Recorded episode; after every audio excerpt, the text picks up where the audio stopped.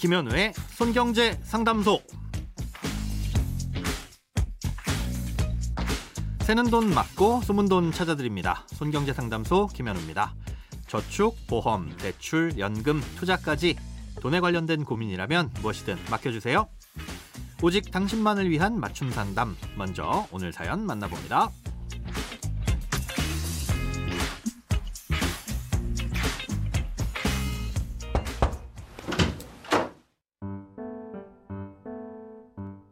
직장으로 인해 지방 소도시에서 일하게 된 30대입니다.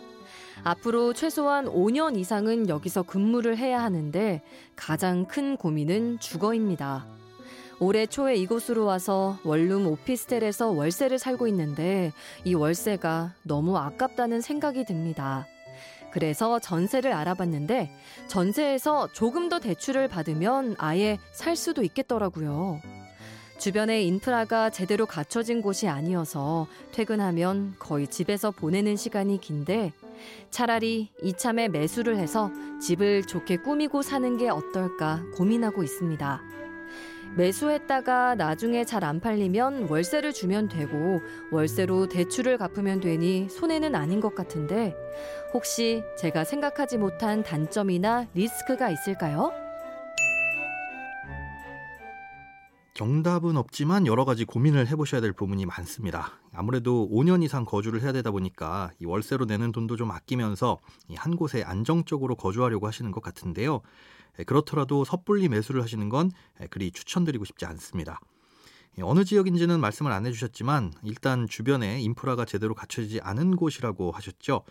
이게 지금만 그렇고 나중에는 좀 갖춰질 수 있는 곳인지는 알 수 없지만 만약 인프라가 갖춰지지 않은 상태로 쭉 유지된다면 음, 그만큼 주거지로서의 매력은 떨어진다고 볼 수 있습니다. 물론 지금 당장에 뭐 사연자님이 거주하시기엔 큰 불편은 없더라도 나중에 그 오피스텔을 팔 걸 가정해 보면 지금보다 가치가 오르기 어려울 수 있다는 뜻입니다. 예, 나중에 잘 안 팔리면 뭐 월세를 준다고 하셨지만 그곳에 평생 살 건 아니니까 이건 언젠가는 처분을 하신다는 생각이신 거잖아요. 예, 결국 처분을 염두에 두신다는 건데 문제는 팔고 싶어도 제때 팔기가 어려울 수 있습니다.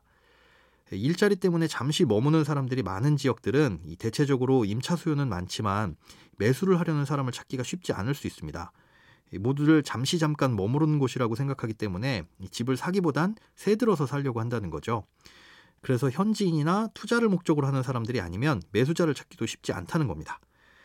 예, 그리고 지금의 상황과 5년 뒤의 상황이 달라질 수 있다는 점도 생각해 보셔야 됩니다.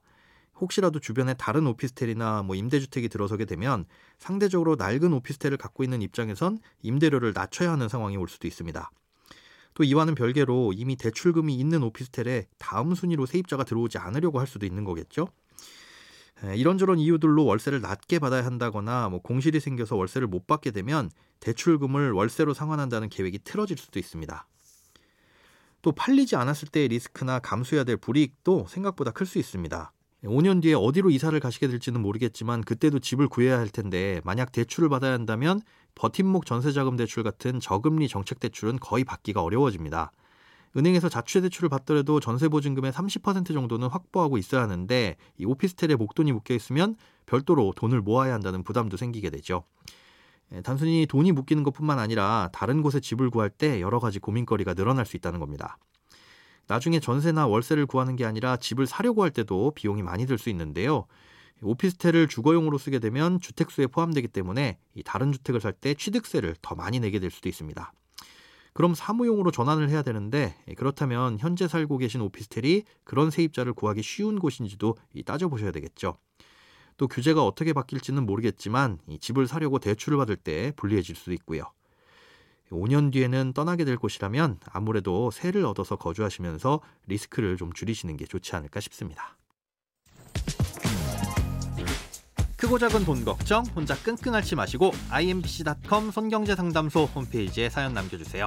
검색창에 손경제상담소를 검색하시면 쉽게 들어오실 수 있습니다. 여러분의 통장이 활짝 오는 그날까지 1대1 맞춤 상담은 계속됩니다. 돈 모으는 습관 손경제 상담소 내일도 새는 돈 맞고 숨은 돈 찾아드릴게요.